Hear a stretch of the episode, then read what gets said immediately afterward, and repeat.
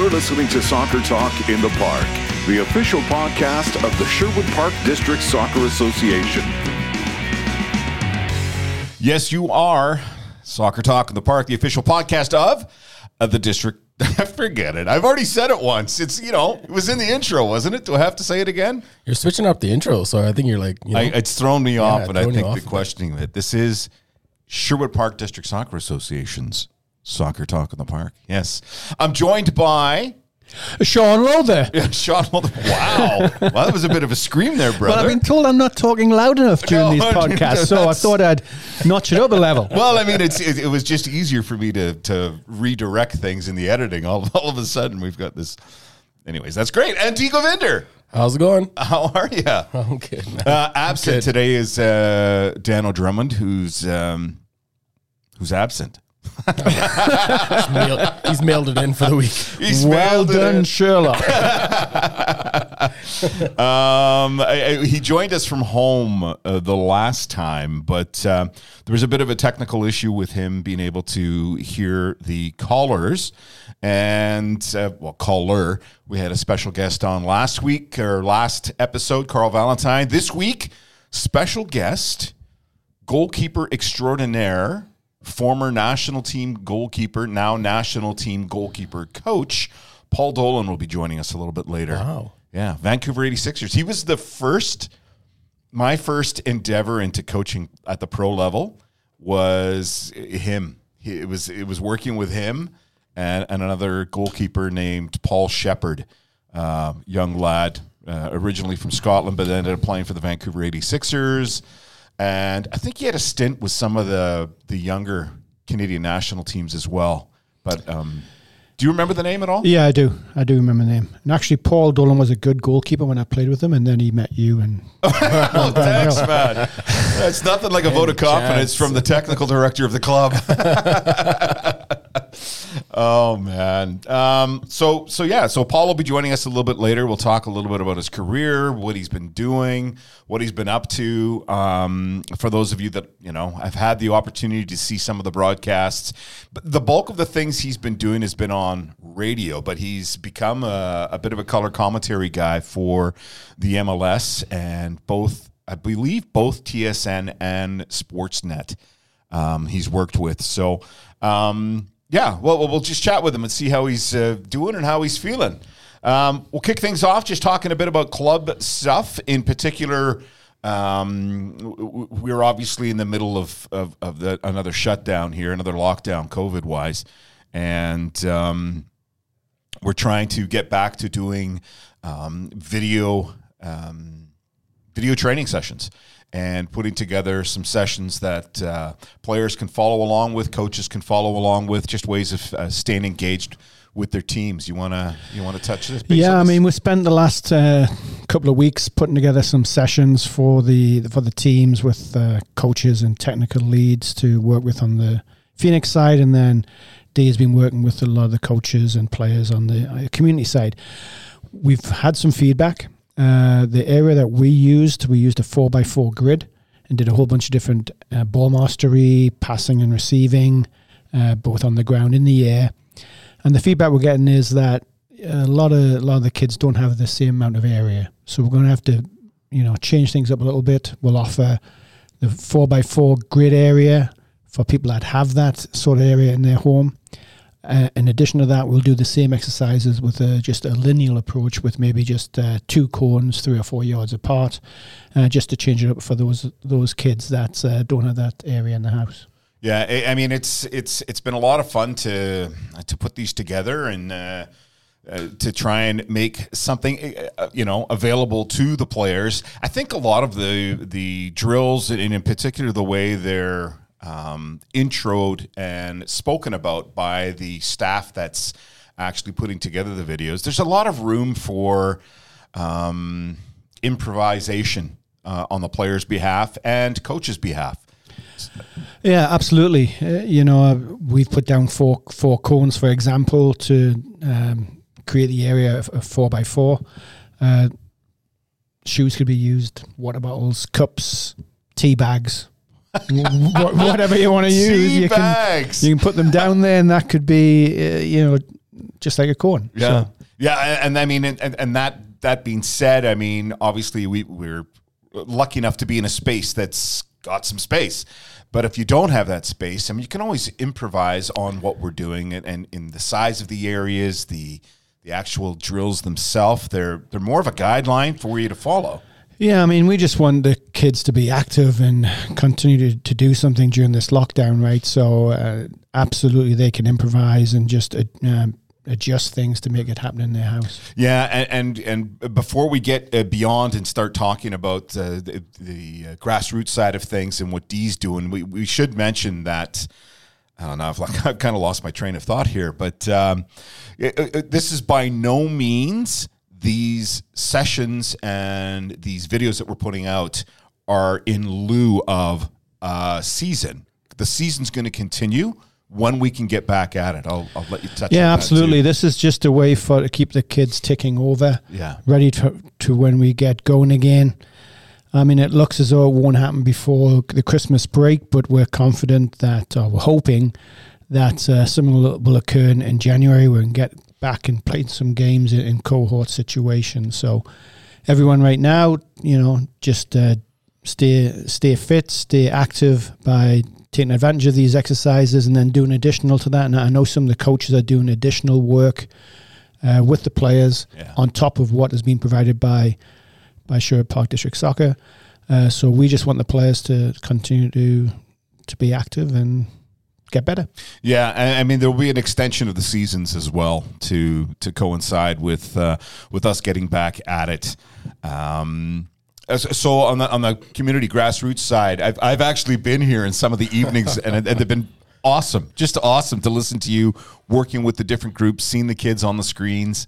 Yeah, I appreciate it. Uh, yeah, so we've been doing, you know, following along the online platform as well too, um, with some of the, excuse me, uh, with the with the programs that we've been running. So um, we taped some videos. I'm on the computer. I've got my two screens. I've got my my phone set up, and and uh, just looking to have some interactions with uh, the community players. And you know what? It, it's uh, it's been absolutely fantastic for the for the ones who joined and.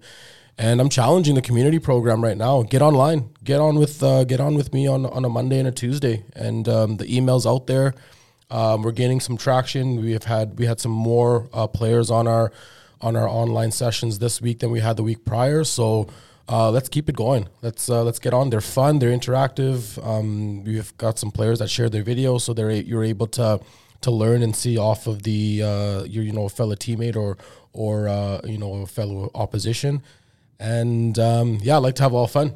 You know. Yeah, I mean, and, and Sean, you you nailed it right off the bat too, in regards to just ticking over and just making sure that you're you're still involved doing something. I, it's the toughest. A, this is the toughest time of the year to want to continue doing things. We're starting to slip into holiday mode, although that'll be drastically different than what we're used to as families and getting together. Yeah, I mean, I've been on a couple of these calls as well, and it's it's comedy sometimes. Actually, some the Especially the really young ones. well, it's comedy watching D trying to, to demonstrate, but on top of that, it's it's lots of fun. Uh, some of the comments that come out from the younger players in particular are just uh, it's just fantastic. you It's, know? there's nothing like the priceless uh, out of the mouths of babes type comments. It's uh, Oh yeah. it's pretty hilarious. I, I just I just love the I love the interaction and and uh, the just some just some of the, the the thought process of of what's going on with some of the kids. Right. Some of them just want to just have a chat and tell you what's going on. So it's it's good. It's cool. which is good. I mean, that's what we want. We want that interaction and to keep them engaged with the game, and part of that is that social aspect. Yeah, I, I mean, if you're not, uh, it really helps because it's so tough when you're, like as we say, we're in a bit of a lockdown here at the moment, and uh, trying to trying to get this curve happening with regards to COVID nineteen, and and you're right, interaction just doesn't happen as as prevalently as it as it has in the past with the with the players and their teams, and so it gives them an opportunity to see their teams and players that they play with on a on a regular basis when they're in season um, over over a computer, you know, online. Yeah, and you know what? We've had some coaches join online as well too. So some of our volunteer coaches, and it's it's been awesome because they've been providing feedback. They've um, been joining in on the sessions.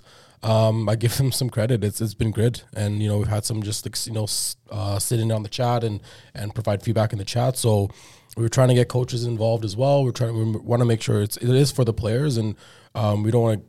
We know we have volunteers, and we don't want to put too much burden on them because of uh, in this time. But it's open for the coaches to to see kind of what we're, providing and and to be a part of it too. So It's actually good for the parents as well.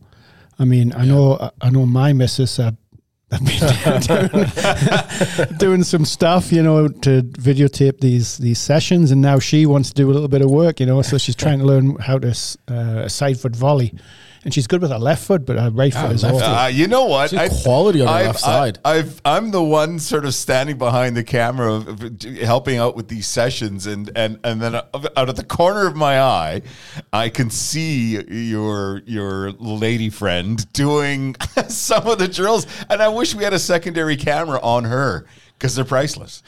Yeah, I mean, we're, she's there because we're working with female players, Correct, yeah. you know, so we need a, a, a female adult there that has gone through criminal record check, etc. So she's she's come along and helped out, and after the first session said, "Can I try that?" I said, "Are you sure?" Went, yeah, I want to try that. Okay, here you go. And I was quite surprised, like she wasn't too bad. no, and, and I'm sure. I mean, uh, you know, not not to throw her under the bus, but uh, we've kind of seen our our GM. I was pass gonna the say, ball. I was just we, gonna say. we don't want to go in there. I mean, t- more power to her to get involved. She, actually was- played, didn't she? Yeah, didn't she played join a team? in, in the outdoor season a couple of years ago. Yeah, didn't she almost score Co-ed. as well, or Yeah. did she score? yeah. You know what? I'm not sure what the facts. I'll have to get to. Yeah, you know, well- but I mean, I, di- I didn't see any of the games, but I did receive a picture of her, and she was very well um, put together. I mean, everything was matching. you Oh, know, of course, yes, immaculate You know. as far as the clothing and, and attire goes. and it's going to be interesting to actually change subject, but we've got uh, our Christmas event coming up, don't we? Yes, yes, and we we have been doing this. uh, I guess the last two years, and going into the third here, we have a.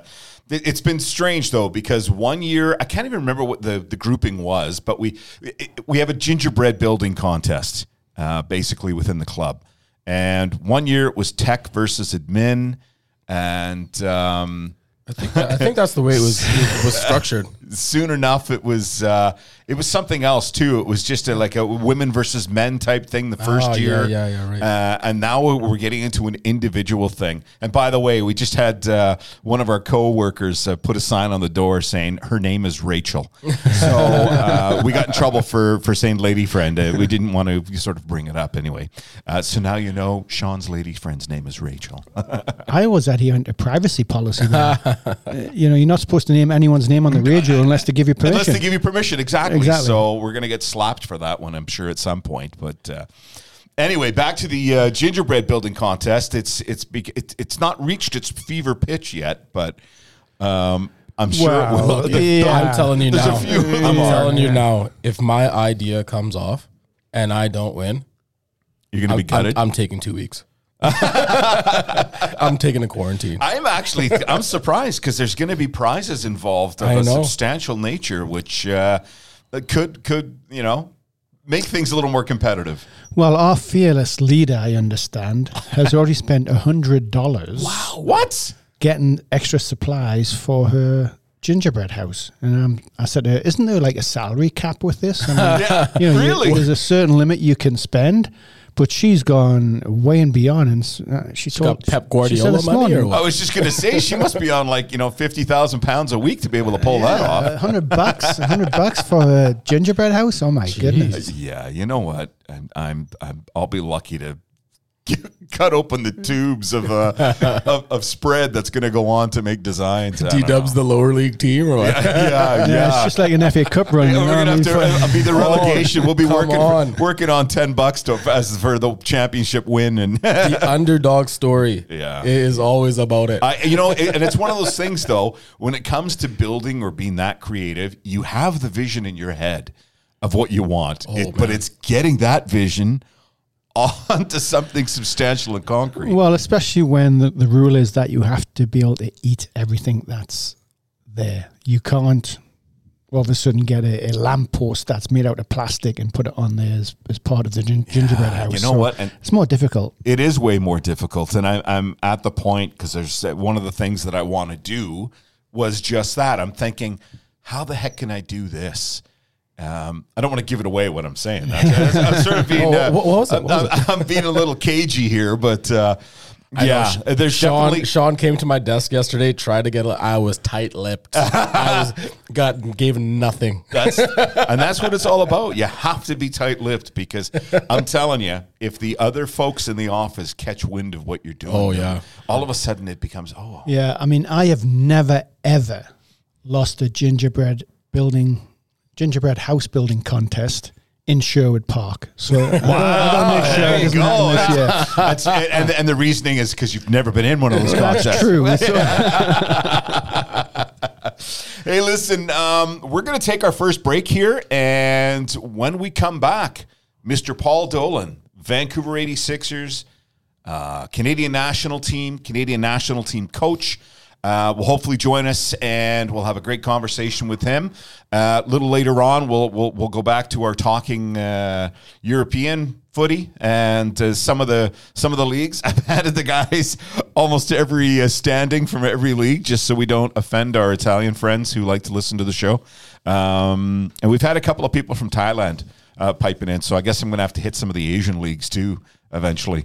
Um, anyways, we'll, we'll be right back. You're listening to Soccer Talk in the Park, the official podcast of the Sherwood Park District Soccer Association. This episode of Soccer Talk in the Park is brought to you by Above and Beyond Compression Inc. They have the largest inventory of natural gas parts in Western Canada. And we're back, ladies and gentlemen, boys and girls, and to everyone around the world. Like I say, we had that one listener in Thailand last week. So, hey, Man, we're getting all shout, over the place. shout out to the worldly group here. Um, wanted to give a quick uh, a quick mention that the uh, Canadian Soccer Association has a new president. His name there, D. Nick Bontis. Nick Yeah, Bontis. from uh, from the Toronto area. There, uh, grew up in, in Toronto and and uh, massive massive soccer guy. Uh, played uh, played some university ball down there and and uh, got into coaching things like that and and uh, had a chance to listen to the the podcast that Canada Soccer Yeah. has and seems like he wants to collaborate with the with the provinces and, and the clubs and you know look to take uh, Canada forward. You know, let's hope so. And and uh, we have a gentleman on the line. We'll eventually uh, introduce and, and talk. Well, I'm, I'm sure we'll have some information about Canada. Um, thoughts on that at all? Uh, Yeah, I mean, Sean? Nick's Nick's been involved with CSA for a few years now. He was on the board as a director at large, and then became vice president two years ago, three years ago, I believe it was. Um, can certainly talk, the man. Yeah, Yeah, Yeah, he's, a, he's a good talker. All he's just 100 miles a minute. yeah. Uh, he's a professor at McMaster University, Oh, nice. I believe. Uh, so he's well educated. yeah. Played the game at a decent level. Uh, did some coaching, and now he's going to give back to the to the sport that we all love. And I think he will help the association move forward. Well, that'll be an interesting thing to see happen. Uh, another shout out goes to uh, FC Edmonton has finally hired a new head coach. Uh, since uh, Jeff Paulus has, uh, is is left the, the left the well left that position, he's still with the club. Um, but the new guy's Alan Koch, um, former Simon Fraser University head coach. I worked with him there. He was part of the Vancouver Whitecaps in the uh, D2 league, I believe, when they were doing some uh, stuff in the PDL and and and beyond, uh, as well as Cincinnati in the USL, who then became the MLS uh, version of Cincinnati. Uh, Yeah, as a first manager yeah, the MLS. first manager. Uh, had a had a tough year that first year, um, and ended up going to Uh, Cincinnati. no, the, uh, no, the other Colorado, Col- Colorado. That's right. So ended up going into Colorado. I think it was Colorado.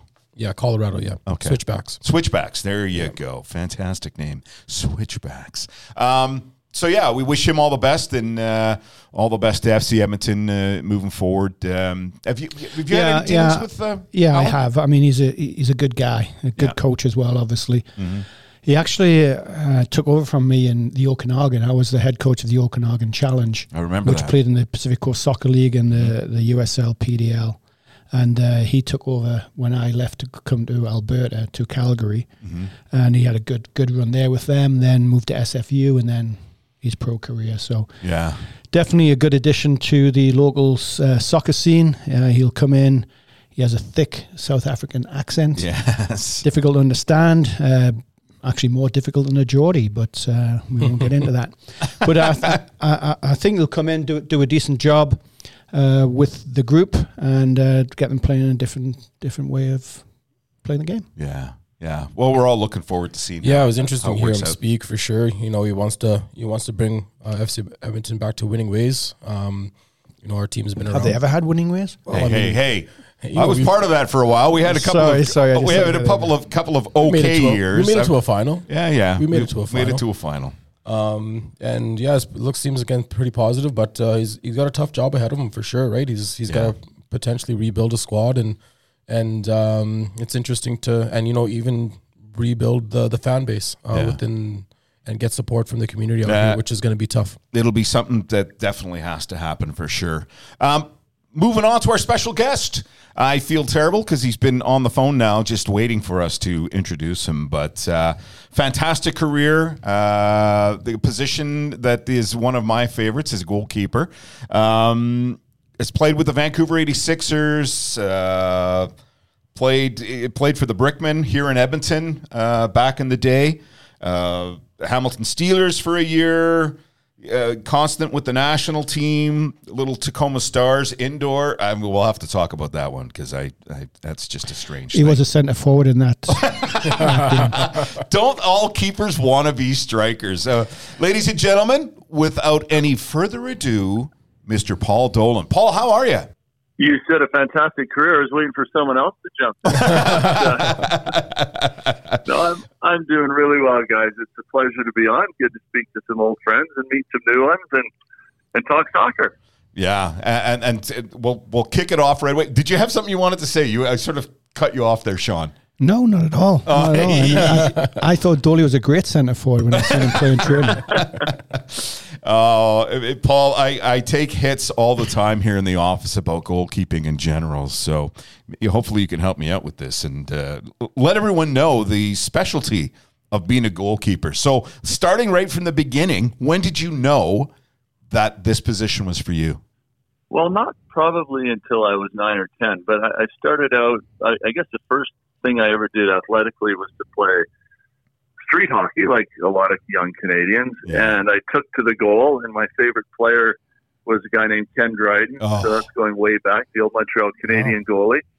And then we used to play soccer at recess out on the field, and I really took a liking to that. So that's you know five, six years old, and then my mom couldn't really afford to sign me up in hockey, and I had a love for soccer at that time as well. So she signed me up for soccer. And then around, you know, three, four, five years in, I would occasionally go in the goal, but it was at, uh, I think, around 11 years of age that I took a real shine to it. I started to sprout up vertically as well. And, uh, yeah, I was a goalkeeper ever since. Yeah, you were a tiny six foot four, weren't you? Not at that time, but that that's where I've ended. Although I'm probably hammering my way back down now the other way as you get older here. I know that was something that Tony Waiters, uh, who God bless him, someone that uh, obviously we've just seen pass, who was a big mentor, a, a big friend of mine in the end too, and, and actually lives close by to where I live right now. Um, yeah, he always had that kind of hunched over posture, didn't he, Sean? Because Yeah. he was, uh, you know, so so entrenched in the way that he played, which was the arms down and getting into that goalkeeper stance. That I, I know a lot of keepers like Pat Onstad's another that kind of have that smaller uh, look than when we first started, but um, from playing so many years in goal. But uh, yeah, Yeah. six four at the, the present time. But uh, as a youngster, you know, you're you're just kind of finding your way and doing what you enjoy, right? It's not about oh, I think I can do well in this position. It's really just about I I love diving around and keeping the ball out of the net, and then one thing led to another. Yeah, you're right. I mean, you look at goalkeepers such as yourself and Craig Forrest and Tony and that, you know, big, big men when they played, and then you get smaller as you get older. But Tino Lettieri was never big, so even though You small small guys did Yeah. all right. there's definitely. I mean, we, we talked a, a, little bit earlier off the phone about one of the uh, backup keepers you had in the Vancouver 86ers, Paul, when when you when you actually started playing professionally. Uh, a young lad from Scotland, Paul Shepard, and he wasn't a big lad, but had some springs on him, much like uh, Rob Merkel was another. Well, that's the other one. Yeah, yeah. I mean, Robbie was only about five seven, five eight. I think Sheps was at least six feet, but yeah, true. Uh, Robbie was one of the quicker, braver, uh, smarter keepers as well. Great teammate, and we've seen that that you don't need to necessarily be six four, six five. I mean, that is kind of the trend that you're seeing worldwide right now, wherever it is internationally. But there are the Iker Casillas of the world who have also uh, gotten to the very top. So you know, if you if you're talking to youngsters right now, it's not all about just having that size. You can be a a, a goalkeeper of pretty much any stature. Sean Lowther mentioned there. Uh, Tino Lettieri, who is the other goalkeeper for Canada at the World Cup, he was only about five foot eight or nine, wasn't he, Sean? So, yeah. but very athletic, great springs, uh, good anticipation, and and uh, even goalkeepers that aren't necessarily the tallest can have good careers. Uh, Tino did have a uh, parrot to perch him up, though. Yeah, that parrot really helped him out. yeah, yeah. There was, there was two two keepers he had to be with, with the parrot and goal as well. someone someone that comes to my mind is like a, a Jorge Campos from uh, yeah from Yeah, Mexico. Mexico. Brilliant. But yeah, he, speaking of center forward. I was just going to say, wasn't he? Wasn't he a striker for his club team? Well, he would come out and play with the Galaxy every now and then as well. But yeah, that's another good example there, D. That's unreal. Um, so uh, uh, we're just looking at this thing, and and youngest keeper in Canada to play in a World Cup. Like, how was that run for you? I mean, obviously, you, you, you were good enough to to to become part of the national pool and be a national goalkeeper. Um, I, I, maybe I'm jumping the gun from your from your, your youth national career to straight into the the first team, but. Uh, I, man, I, I I remember watching that game, the '86 Mexico World Cup, and and, and you playing against Platini and, and Wow, France in the that's in the in the opener. Like you were what 19 at the time?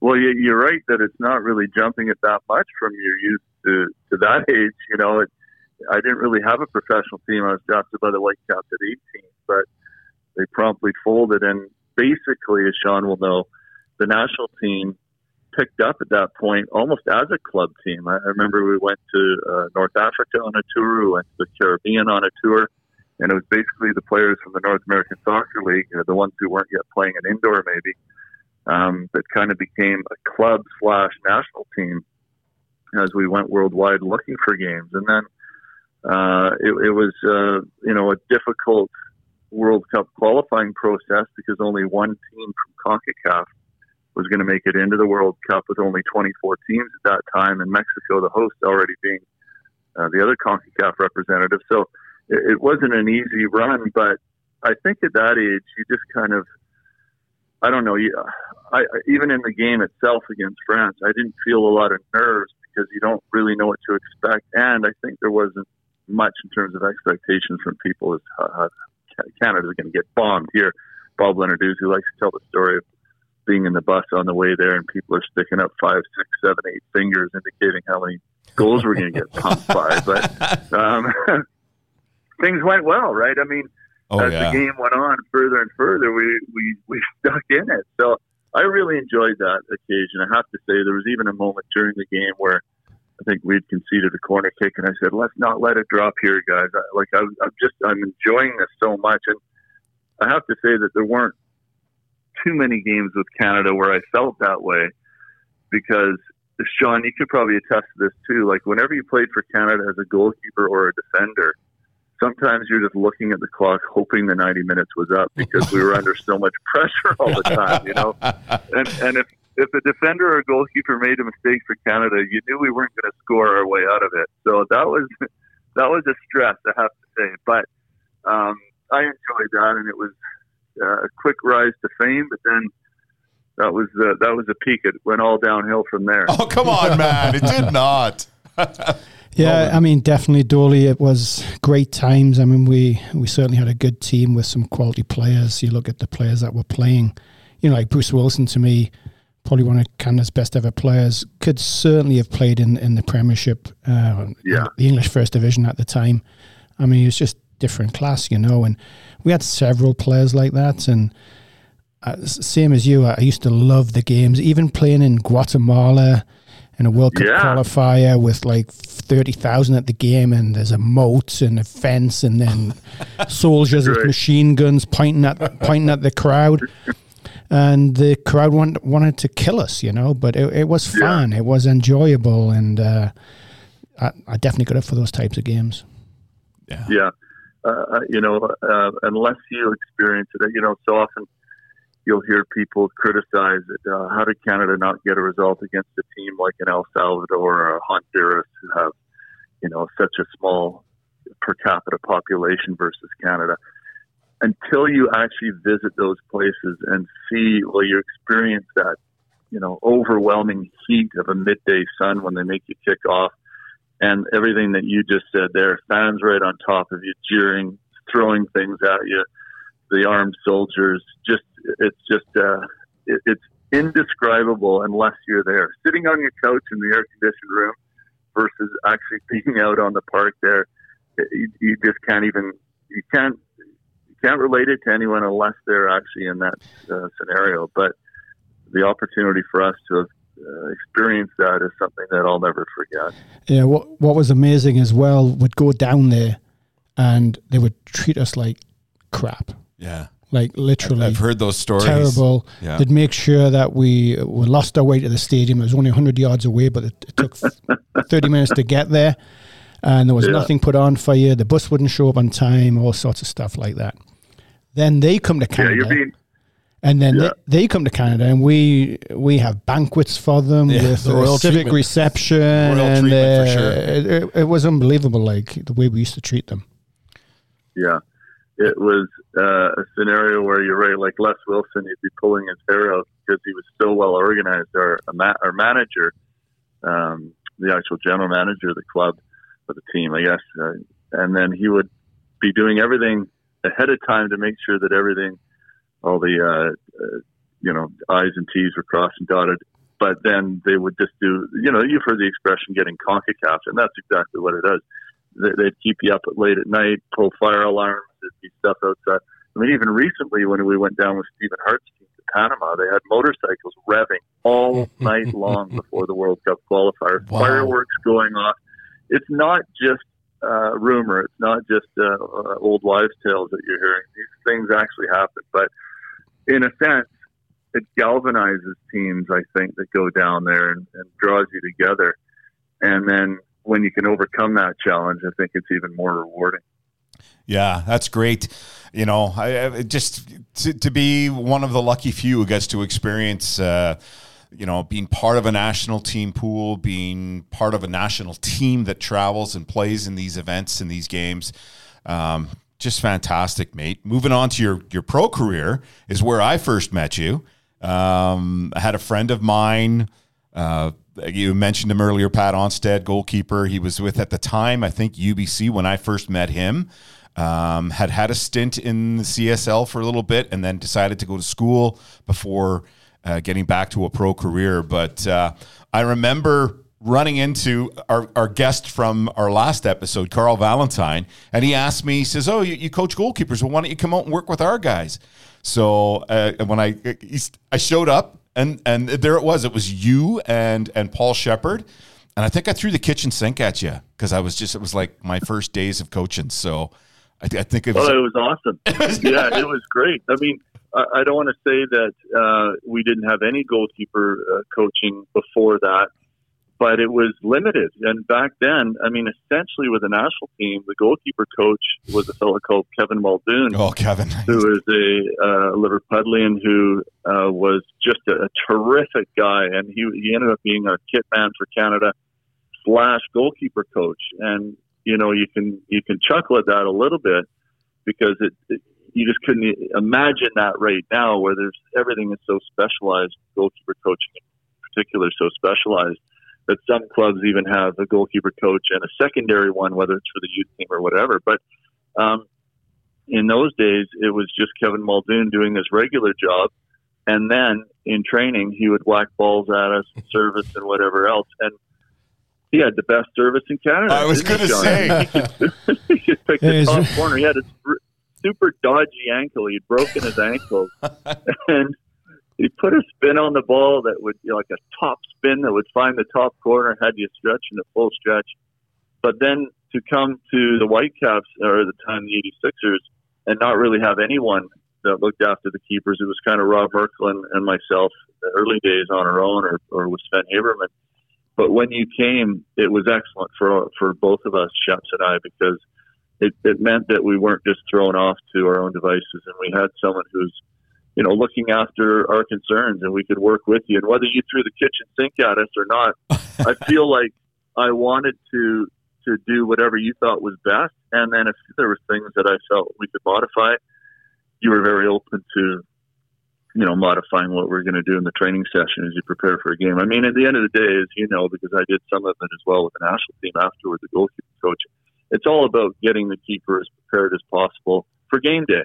For so, sure. you know, there's different different rituals that the keepers themselves like to do, and at times you need to to amp that up, and at times you need to just let the keeper kind of be on his own and, and kind of run his own course. But uh, you were excellent with us, and I really appreciate that, Darren. Wow, cheers, mate. That's uh, that's that's some nice uh, some nice thoughts and sentiments. I appreciate it. Is that the first compliment you've ever had? well, most of them are from you know twelve year old parents or you know parents of twelve year olds, but uh, no, from from the pros, it's uh, you work with people, and it's like anything else. You you you're not looking for accolades. You're just looking to support and help uh, athletes the best you can, and and it, as Paul just said, you try and prepare them for the next game. So Yeah, I mean, definitely. Uh, I, I go back in my career and I look at the coaches I had, and I was very appreciative of what, what they did for me. So uh, de- definitely understand that. The thing about Kevin Muldoon, uh, Dolly, is you didn't have to shower after after training, did you? Because he, he spat so much at you, you were soaking wet. Well, he was sweating too because as, as much as he had the gimpy ankles, he was he tried to keep as fit as he possibly could. He'd Absolutely. play squash, he'd go running. It was incredible. Him and Tony Waiters too would go for runs.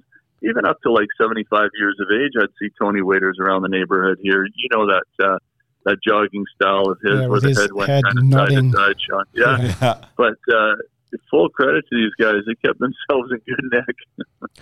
Wow. Well, listen, we're, we're going to take a take a break here, and we'll come back with Paul. Talk a little bit more about his uh, his career and his coaching days, his thoughts on uh, the the future of, uh, of football here in Canada, and uh, maybe we'll even get him to to chat a little bit about the European leagues. You're listening to Soccer Talk in the Park, the official podcast of the Sherwood Park District Soccer Association. We'll be right back. This episode of Soccer Talk in the Park is brought to you by Above and Beyond Compression Inc. They have the largest inventory of natural gas parts in Western Canada. And we're back. You're listening to Soccer Talk in the Park, the official podcast of the Sherwood Park District Soccer Association. Soccer. I love that American version. Sacker, shot, score, back of the net. Peel. Um, yeah, Peel. Well, that's a whole other story. Um, we have Paul Dolan on the line, uh, Vancouver 86ers.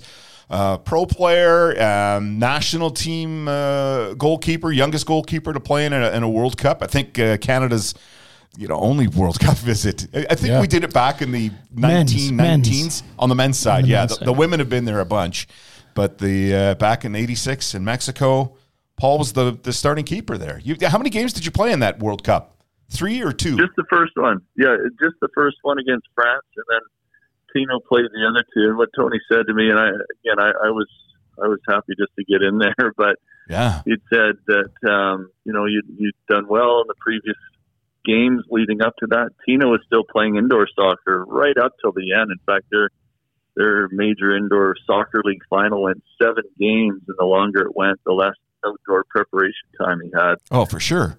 So that gave me the opportunity to play. And then after the first game, he said, "You know, Tino's ready to go now," and I, I totally understood. I was, I was just pleased and thrilled to have had the opportunity. But um, yeah, it was, it was June third, nineteen eighty six.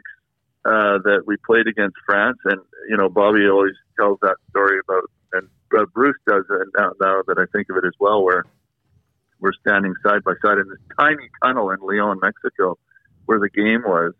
And, you know, nowadays, of course, all the stadiums would be completely refurbished and beautified. But back then, it was basically the same Mexican stadium that had been played in since the 1970 World Cup and before that, because wow. there were games that were held in Leon in 1970. Uh, and it was the same kind of broken down stadium. So you're, you're right up next to these players. And having seen them at Euro 84, where they won the tournament, uh, of course, you knew about the Michel Platinis of the world and the Tigana's and Fernandez and all the rest of it. Uh, but it was it was a thrill, and like I said before, I wasn't all that nervous. Although when you go out for the warm up, it's a four o'clock kickoff, and it's so hot there. And the one thing that I think affected our play a little bit was how the ball travels in the air. But Tony Waiters had taken us to Breckenridge, Colorado, uh, to do some altitude training there in Colorado Springs. So you really get um, acclimatized to the altitude, but the flight of the ball is still a little different. You see that even when uh, we're calling games now in MLS for the Whitecaps when they're at Salt Lake or Denver, mm-hmm. and there is a, a, difference in the way the ball flies. But uh, it, it, was a great experience and, and something, as I said before, I'll never forget. Yeah. So shifting shifting to your your pro career, Vancouver 86ers, you actually played for the Brickmen here in Edmonton, didn't you? I did. Yeah, I had a great time. You know, we had we had eight guys living in a house, and it was Ross Ongaro's house, and everyone knows Ross Ongaro in Edmonton, and his uh, son East or his uh, nephew Easton, right? Yeah, it was, yeah, uh, yeah. It was with FC yeah. Edmonton. I'm not sure what's going to happen there now, but and uh, obviously Ross Ongaro had a terrific career there as a player, and then later as a manager too. But he was the landlord, and we had several players from British Columbia there. We had the German coach Dieter Hockheimer there, Tony Pesnecker, a Calgary player. I don't know if anyone remembers that, but yeah, it was something else. We were in all corners of the basement trying to eke out a living, but really enjoyed my time at Edmonton. Oh, that's awesome. That's awesome. And then from there, you uh, move on to the Tacoma Stars, playing an indoor season, I take it, and uh, and then on to the Vancouver 86ers for outdoor. Yeah, Tony Waiters had actually, right after the World Cup, taken me to Sheffield Wednesday. And, you know, he said there was a couple of clubs in England that were interested, but he had a very good relationship with Howard Wilkinson, who was the manager at uh, Sheffield Wednesday. So, you know, it's funny that having thought about Tony over the last little while when he passed away a couple of weeks ago and some of the stories and, and my time with him, he basically was my rep or my agent. I mean, we didn't really have agents back then, but mm-hmm. you know, we bunked up together in in a hotel room in Sheffield as we were working through the deal and everything. And I signed a five year contract with him, really just kind of letting him take the reins. I didn't know what I was doing, and uh, they gambled on me, I guess, having seen me at the World Cup and taking Tony's word. And it was all pending a work permit getting approved, which they thought, okay, that won't be an issue. But it was a lot stricter back then in terms of being able to get a work permit if you had zero European background. And I did, you know, I'm yeah, I'm from Canada. I was born in Canada. My parents were born in Canada. I didn't have any European heritage. So the ironically, the person who made the decision to not grant me a work permit and then basically null and void that contract wow. was a guy called Gordon Taylor, who's just just stepping down you now. Are kidding me. Here. Yeah, he's been around a million years. In fact, he was a white cap at one point in yeah. 1977, 78, I think it was. And so, it, it, what I say it's ironic is like, okay, as a season ticket holder, I paid for him to play in Vancouver, you know. uh, and I go to England, and he goes, "No, our mandate is to promote uh, British players." And in fairness, I will say this: you know, the young British goalkeeper they had there was a guy called Kevin Pressman. He didn't play, I don't think, ever at senior level, maybe once or twice, but he was a a good goalkeeper with Sheffield Wednesday. And and I guess the point of protecting British players at that time is that they give them the opportunity in yeah. their home country, and so. Unfortunately, at that point, he, he tried to find a way to get me a work permit. Took me down to Notts County, which was a third division team at that time. And I did sign a deal there, but it, it kind of went pear shaped. And when you're young, you don't really think long term. And I'm thinking, what am I doing here? Tony Chursky called me, who was the old, old, old, old Whitecap goalie. I remember Chursky. Uh, and Canadian national team goalie. Yeah, he he was the goalie coach at Tacoma Stars and said, "Well, why don't you come over here?" If you look at it from a career perspective, you're leaving England and what was a Premier League or First Division team in Sheffield Wednesday at the time to go play indoor soccer. I mean, what are you doing? But I was homesick. Uh, the allure of coming back close to home, and then the 86ers started up right after that. So it, I can't. I, I have no regrets. You know, I met my wife shortly thereafter. Played with the national team for 10 more years, and um, and lived in the best city in the world right now. So I'm I'm happy with that. And uh, we had some great great teams with the 86ers that Sean knows all too well. The championships there, the camaraderie, the fellas that you meet. Um, it was just, it, you, you look back, it might have been the best time of my life in terms of soccer, you know, the, the winning and the, the fun that we had with the, the players there. Uh, again, no regrets. Oh, that's awesome. Yeah, I mean, obviously I was involved with the 86ers as well. I went there in 87, the first year, played that season and the 88 season when we won won for the first time and I mean the team that was put together was phenomenal. I mean it was basically Canada's World Cup team that was a good team as well. And we yeah.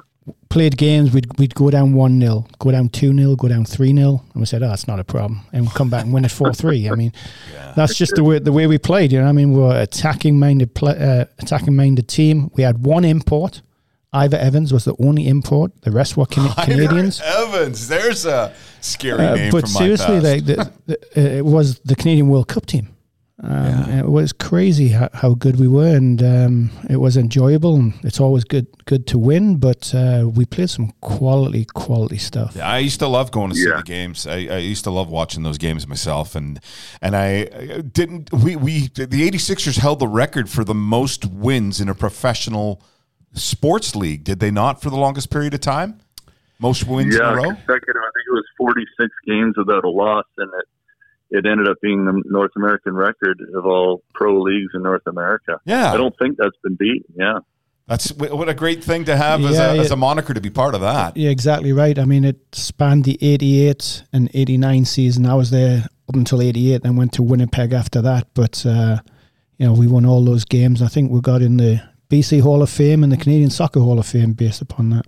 Yeah, fantastic. Um, got a got a question. Was the name derived from from you guys being a part of the '86 World Cup there? Or I, I think that was, yeah, that was part of it, D. But also, um, that's Vancouver's centennial year. Uh, so it was um, 1886 that the city was incorporated, and then it was 1986 that Canada went to the World Cup. It was 1986 that uh, Vancouver had Expo as okay. well. And then technically, it would have been the year that the club was founded, although it uh, didn't start until 1987. So that, that was my understanding as a reason. That was oh, pretty cool. yeah. yeah, that's that, that yeah. is really cool. Uh, cool. Um, so, you know, going from that pro thing, I was really hopeful because I know towards the end of the Vancouver 86ers, they started to make the switcher, had made the decision, had gotten a deal to re uh, reinstate the Whitecaps name. Um, I knew there was a lawyer or something who had been involved with the Whitecaps at one point. Was John Laxton. That's right. Right. And he eventually decided to um, relinquish the name and allow the club to use it again. And I remember having this discussion with you, Paul, about you staying at least one more year to to be part of that, so you could be a Whitecap, Whitecap, uh, as opposed to just an 86er. And I I'm still I'm, I'm a little lost in thinking as to why. I think you was just it was just time for you to move on, or you had decided well, you wanted to move on. You know, one of the things that happened was um, we had twins, and That's combined right. with my work with Umbro and everything else, I just felt, even though it's relatively young, especially for a keeper at 33, I decided that you know I wasn't going to play any longer. But I guess I was lucky in one sense the next year when Dieter Sandu became the goalkeeper, um, after I retired, there was an injury. I can't, you know what? My memory's terrible. I need to phone up Dougie Muirhead because he tells me all sorts of stories that I never remember until he tells them again. But Uh, I, don't even know if he was part of that team still at that time. I don't think so. But anyway, I did go back and back up Dieter one game or two games, uh, and so I had the opportunity to wear the the Whitecap logo again. That's I guess I, right. yeah, yeah. So that was kind of fun, and, and then of course, shortly thereafter, I did the the radio broadcast for the team as soon as the team radio station was established, and so I was able to kind of keep my you know keep close to it there. And I also I, I did one short spell with uh, Bob. Uh, remind me the the coach, the American coach, uh, who was from Hershey. And, Oh, Bob. Uh, how Oh. can I not? I'm, I, I- I know the guy. I can picture him. He's got glasses and Yeah, that's it. Lilley, Bob Lilley. Bob Lilley. There yeah. you go. There you go. He was a bit I crazy, don't know, that I guy. forgot the name. Yeah, so I did the goalkeeper coaching for him for a year. It was funny. We, I was doing the goalkeeper coaching, and then one of the games I was working for Fox Soccer Channel, and it was the, the broadcast was the Whitecaps and Portland. And I said to Bob Lilley, I said, I don't want to give up the broadcasting thing because that's something I want to kind of do long term. And I believe working with Bob was just kind of a, one year thing. So I was actually doing the broadcast of a Whitecap game in Portland, and I noticed a couple things with the goalkeeper where he was off his line or, or not coming for corners or something like that. So I'm I'm like texting Nathan Vanstone some goalkeeper tips during the broadcast as I'm watching what's happening there. But, the, the eye in the Like, uh, sky. I love it. Was yeah, that exactly. was that against the code of conduct? Yeah, it could be. It could be considered not right, not Na- proper, but that's North American soccer for you, especially in the in the old days. Nathan, Nathan was another great guy. Nathan was the media guy. Nathan Van Stone was the media guy for the Whitecaps at the time, and uh, fantastic guy. I, I, is he still there? He might even still oh yeah, be there. No, yeah, yeah, he's still there, and we deal with him on a day to day basis now that I'm doing the the TSN broadcast, and, and he coordinates all the day of game manager meetings that we get with Marc Dos Santos and some of the players. So he's still doing a great job for them. That's awesome. And you talked about the broadcasting. You went to BCIT, did you not? Which is the British Columbia Institute of Technology for broadcasting. Yeah, because I had a spell with the Hamilton Steelers after I started with the 86ers that same season um, that Sean's talking about, where they started that 46 game run. I went to Hamilton and spent two years there. We got to the final both years and played against the 86ers actually, and, and Vancouver won both of those. But I enjoyed my time there too. And, and you know, we were with, there with uh, former World Cup uh, players like Colin Miller and Paul James and lots of other names you might you might remember if you're going way back to the CSL days. But um, you know, from there, as soon as I came back from Hamilton, I said, you know, I, I really want to kind of pursue this broadcasting thing. So while I was playing with the 86ers, I was going to BCIT, and in fact, I did for CKNW Radio, which is the a big radio station in Vancouver. I did a, an 86er minute, and I would used to come to training, do my training, and then even before I had the shower, I'd bring out the microphone and do my interview with Bobby and ask him what he thought of the upcoming game against the Nova Scotia Clippers. And and there was a game in Nova Scotia. Just thinking of that one off the top of my head, where we drew nil nil at the end of the the first game against an expansion team we should have thumped. And I had the microphone out then and was talking to Bobby, and he was our coach at the time. He was none too pleased, and even said, "And including you, some of your distribution." so that was kind of that was a laugh. But That's yeah, I stuck with that. I, I mean, there's, as you know, Darren, it's uh, very few and far between those who can get to the highest levels of broadcasting. So I just For count sure. myself lucky that I'm able to to every now and then on a weekend talk about the Whitecaps on TSN, and you know they've had a tough couple of last seasons, but um, hopefully that that club can turn things around to the heyday of where they were back in the North American Soccer League. Um, just to change subject slightly, if you don't mind, Darren. Yeah, Um, go ahead. You know, luckily I've been very fortunate to listen to uh, John Herdman speak on several occasions, and now Paul's a goalkeeper coach with the national team. Uh, Dolly, what's your thoughts on John Herdman? I always say the same thing when I talk about John Herdman is that he leaves no stone unturned. I've never seen a more thorough coach in my entire life. Someone who goes to the degree where everybody knows their role so clear. I mean, the word is clarity, right? Like you, you know exactly what's expected of you. The first time that I was able to work with him was with the youth team that went to Marseille for the Toulon tournament in France uh, a couple of summers ago or three summers ago. It's who knows? I can't keep track of time. I remember the tournament. going on, but you, you remember the tournament, Yeah. and we had a good group there, and I think kind of overachieved. I think in large part because of how well the group was coached, and you know I give full credit to John for that again with his assistant Andrew Olivieri at the time, and I helped with the goalkeepers. But you know he didn't just have us go to the side and knock balls at the keepers to warm up. I mean he really had us entrenched with every decision that was being made, and as I say, every I and T dotted and crossed to make sure that the players were fully prepared for every match. And that's what he's done with the women's team. You've seen the results there. That's what he's doing with the men's team. And given time, I'm sure Canada's going to qualify. I think maybe for 2022. Obviously, we get the 2026 spot, but it's it's unknown what's going to happen based on the whole qualifying procedure here. But he Yeah. has a great group and has worked so well, and I have nothing but good things to say about him. He actually reminds me of Tony in some ways because Tony was the same. Yeah, I mean Tony was well organized. He made sure everything was in place. It, Yeah. di- different. I mean, he's at a different level to Tony in regards to technology, etc., and, and the way the game is right, right. now. But very, very similar mindset about making sure that the players have everything they need to have success. that's it. And to the degree that um, every facet of the game is looked at as well, you know, the mental side, the tactical side, the technical side, uh, it, it's just there, there's nothing that he hasn't thought of already. And he, he's very good about taking, uh, you know, learning bits from different sports too. Like he leans heavily on what he saw as the New Zealand women's coach from the New Zealand All Blacks men's rugby team and some of their best practices. And he has spent time with Pete Carroll at the Seattle Seahawks and uh, with, the, with the Canucks here as well. You know, he goes to different places to get different angles on how he can implement that with this group of Canadian men's soccer players. And um, I think, you know, you've got your natural talent base. It's very difficult when you only have a short period of time to do what he does, but he makes use of every single minute when the group finally gets together.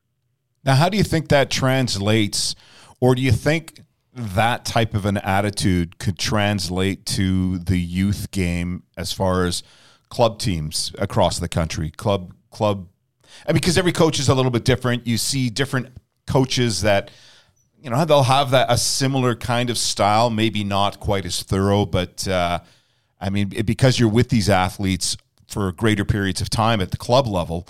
Um, do you think that type of an attitude would work well at, at the club levels? Yeah, I mean, you bring up a good point too, and I think one thing I do like about John as well is that he admires not only I I mentioned the, the ways he implemented different things from different sports, but from different coaches too. And so, for instance, you know, when he was playing against New Zealand, funny enough, in Spain with Canada, and that's how things work with Canada, is that we play these international friendlies and neutral uh, sites all the time. But that very first game, he invited Colin Miller, and he had everything uh, John did on PowerPoint and presentations and all the rest of it. And Colin came up as his assistant in that camp and just kind of spoke from the heart and from you know the paper in front of him. But John encouraged that. He says, you know, you, you're not going to be the guy who comes up with an iPad and Star Wars music and all the rest of it. You, you, All you know, mazes. you- that's exactly right. You stick to what you're knitting. You know, you stick to what you're good at. And he appreciates that about everyone that he brings in is that there are different points of view. It's not groupthink. It's not just about his way or the highway. And so, you know, how that translates to youth coaches, I think everyone's got their own style. And I think the, way that every coach and every person in the world can improve in whatever they're doing is to educate themselves and take on board things that they think they can use and filter that to their own approach, right? It's not all about everybody being Jurgen Klopp or Pep Guardiola. It's about you being the best you can be by taking on things that you're learning from elsewhere, I think, anyway. Yeah, that's Yeah. it. It's, go ahead. Yeah, you Dean. know what? I I I, uh, I can echo what you're you're saying about uh, you know about John. I don't know John on, on a personal level or not, but um, you know, following him through the the women's program now into the into, into the men's program, and seeing how transparent he was with uh, coach education and, and putting on those webinars, you know, in the earlier part of the year. Yeah, um, that's right. Was you know was incredible. You know, incredible for for a young, inspiring you know coach like me, and and um, you know moving forward to just see like where where our men's program is, um, how they're developing their style of play, how they how they're how how they're looking at all you know four pillars, and and it, it was it was quite motivating to be fair. Oh, that's excellent because that's another thing too is that it's one thing to have the football knowledge, but it's another uh, in how you impart it, right, and how you deliver what you're trying to drive to the players. And his man management, his communication skills, I think, are excellent as well. And mm-hmm. that's, you know, you talk about some of the coaches that I was um, lucky enough to play for, and Tony's right at the top of that list. But so is Bob Lenarduzzi. I mean, his man management, that 86er team had the talent, like Sean mentioned, had the skill, but it still needed guidance and it needed picking which players were going to play. And, and, you know, talking to the great players in that team who weren't in the starting 11, that's a difficult challenge. And I think Bobby was good with the Canadian national team when he was national team coach in that regard too. So a lot of it is not just about the technical and the tactical side, but it's also about how the message is delivered. Yeah, fantastic. Um, you know what? We're we're at a we're, we're at the hour point here in the show, and I'd love to continue on and go longer. Paul, we're going to have to have you on again. Uh, I, I think. Yeah. Just oh, happy to, yeah. Just to, yeah, just, people are nodding off right about now, hearing my life story, but that's all right. I, would be happy to come and reiterate everything all over. no, I, more. We, we've tapped out. I, I think actually, Dolly, I fell asleep after five minutes. Oh, I'm thinking more of the coaching coaching perspective. You're you're you're well spoken. Obviously, your broadcasting uh, schooling has, has come a long way and uh, helping you out. So. Um, I, I, love the fact that you're uh, you've been around and you've got a lot of uh, a lot of interesting things to to let the the people out there know about. So. Um, that being said, from from Sean, from from Dee and myself, thanks very much, Paul, for for being part of this, and uh, and and yeah, I'm, I'm sure we'll try and get this happening again at some point. No, happy to, guys. It was great to join you. Good to, to hear your voices and speak to you again, especially uh, at this time when you know you need some social contact. So great to catch up. Happy to do it anytime. Good luck with what's happening at Sherwood Park, and, and we'll keep in touch. Thanks, Dolly. Appreciate Thanks, it. And, uh, nice to meet you.